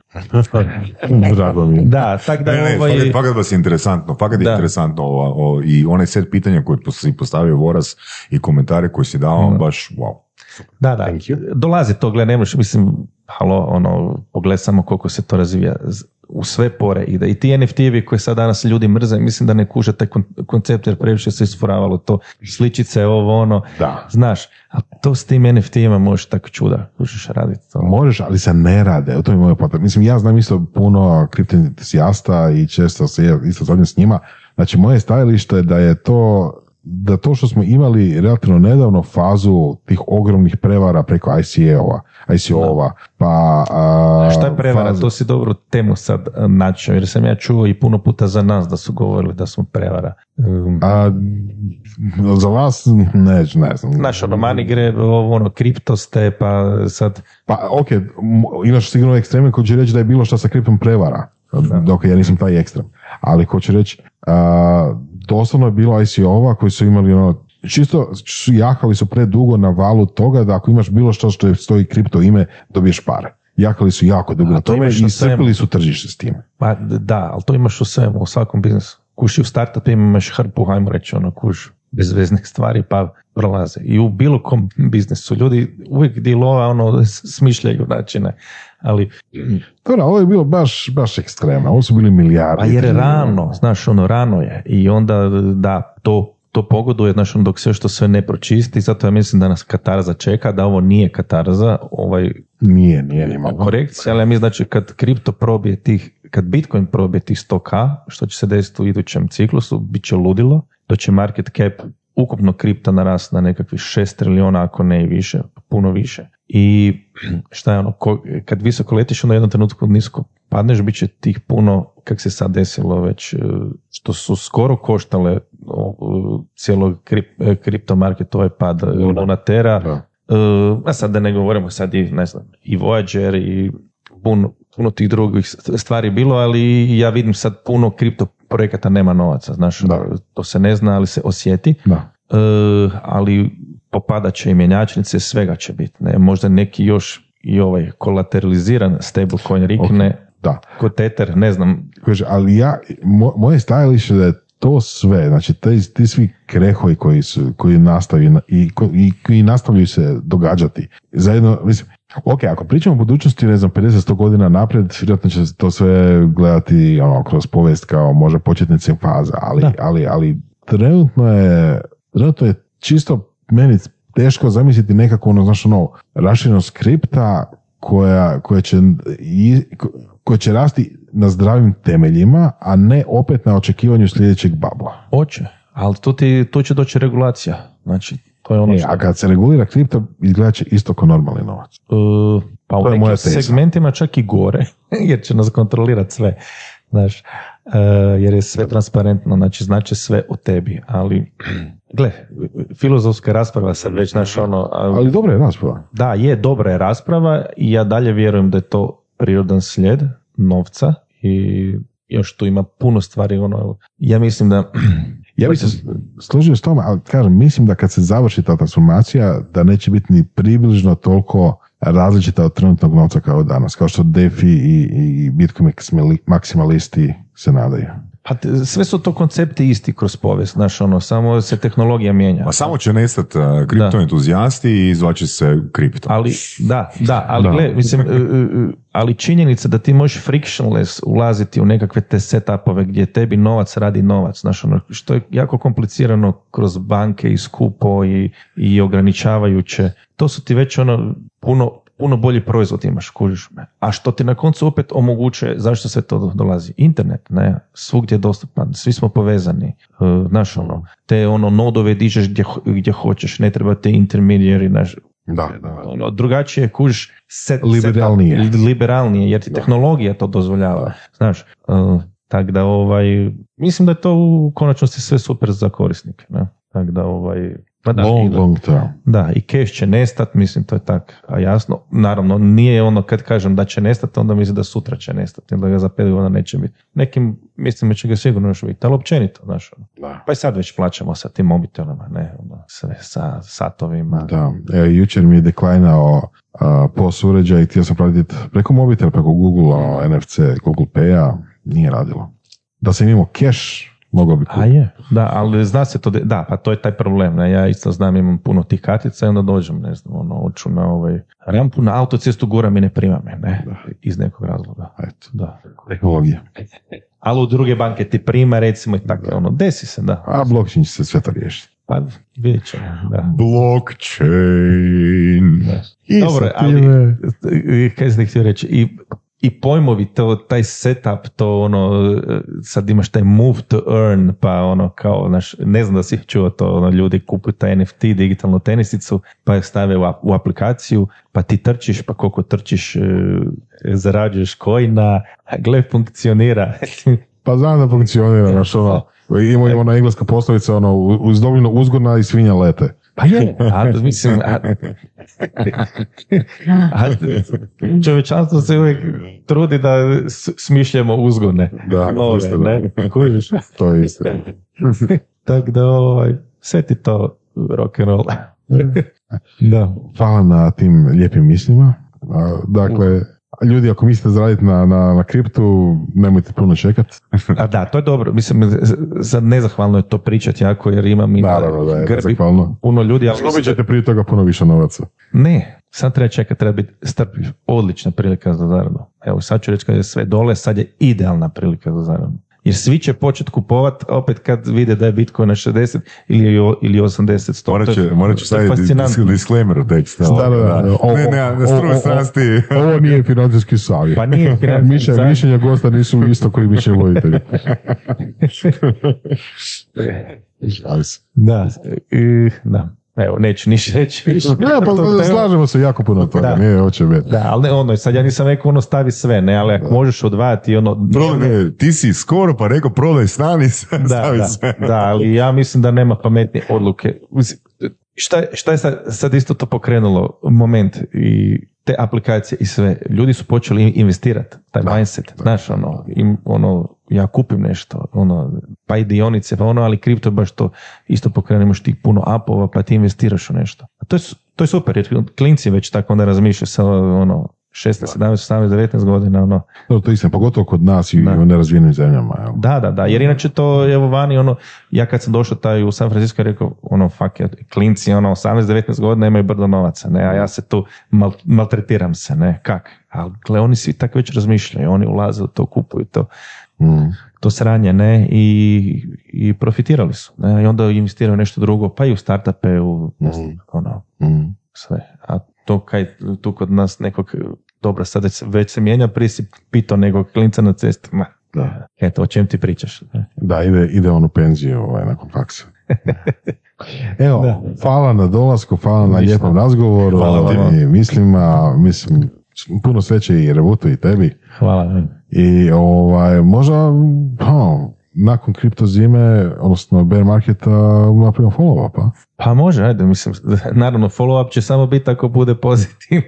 da, naravno, ako možemo propadnete, izbrisat ćemo epizodu, da, ništa. Ima jedna interesantna stvar, ja se ti slušam, mislim, ta konstrukcija, to baš iznenadilo me, Nikola Škorić je to rekao, ne, iz Elektrocoina, bila je netokracija, imala nekako fintech event, ne, i onda neka bila riječ o Revutu, i onda je rekao kao da oni ipak nisu scam, jer vidimo da nešto rade, ali vidjet ćemo kako će oni proći, pa ćemo na kraju zaključiti. Rekao, šta, sad ako ja failam, ti ću reći da sam ja scam, mislim, kužiš. Taj koncept je baš izokrenut. Da, ali to samo priča o reputaciji cijelog marketa, ne o tebi osobno. Ne, ja mislim da to i govori puno nama o sredini, jer ja mislim da se izjednačuje jako puno puta scam i fail, znaš. Možda, to si upravo, da. Ali dobro, isto duga tema. Hvala ti. Hvala. Ajde, bok. Slušali ste podcast Surove strasti, broj 1 audio podcast u regiji. Ako vam se sviđa, lajkajte.